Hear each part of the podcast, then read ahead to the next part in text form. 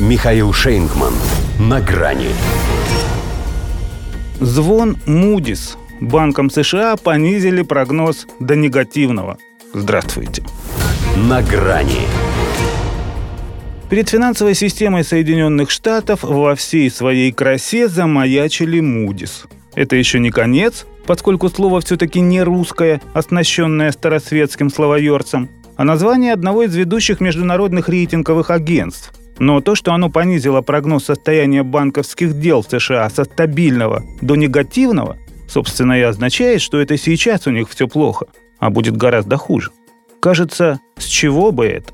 Если даже сам Джо Байден третьего дня уже в 9 утра обращался к нации с экстренным пятиминутным спичем, что, по словам знатока белодомовского распорядка Джен Псаки, и есть свидетельство его личной вовлеченности в тему, поскольку обычно он в это время поворачивается на другой бок, ибо поздняя пташка. И ведь вроде сработало.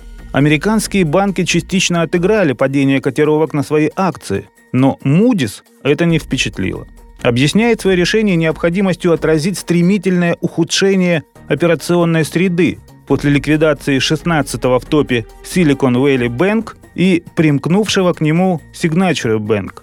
Потому что вряд ли ими все ограничится. Текущий показатель ценности более 80 североамериканских банков почти на 10% ниже прошлогоднего. 30 из них в зоне риска, за судьбу 20 никто не ручается, а вкладчикам 10 уже можно посочувствовать. Прогнозы рейтинговых агентств, впрочем, вещь сама по себе весьма условная. В том самом 2008, например, параллели с которым сейчас напрашивается все настойчивее и настойчивее, все они дружно проморгали падение Lehman Brothers и последовавшие за ним глобальные неприятности. Может быть, еще и поэтому Мудис сейчас торопится с выводами, хочет подстелить соломку. По крайней мере для своей репутации, мол, если что, мы вас предупреждали. Хотя не только они. Экономический прогнозист и аналитик Джесси Коломбо, предсказавший кризис 15-летней давности, полагает, что нынешний будет еще серьезней. Слишком много, говорит, развелось финансовых пузырей, которые могут лопнуть в любой момент. Тем более, если дальше накачивать их обесцененными бумажками с портретами американских президентов. А ничем иным США в подобных случаях орудовать не привыкли.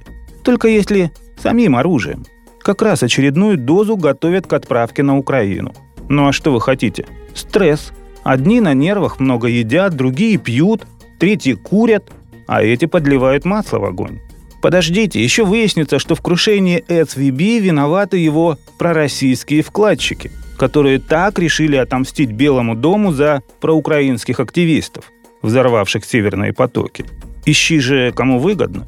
Россия сначала заставила Запад ввести против себя адские санкции, чтобы теперь из своей международной изоляции насмехаться над его проблемами, в том числе и в названии рейтингового агентства, находя что-то очень потешно-символичное. Потому что, возможно, это только Мудис звон, но может уже и набат. До свидания. На грани с Михаилом Шейнгманом.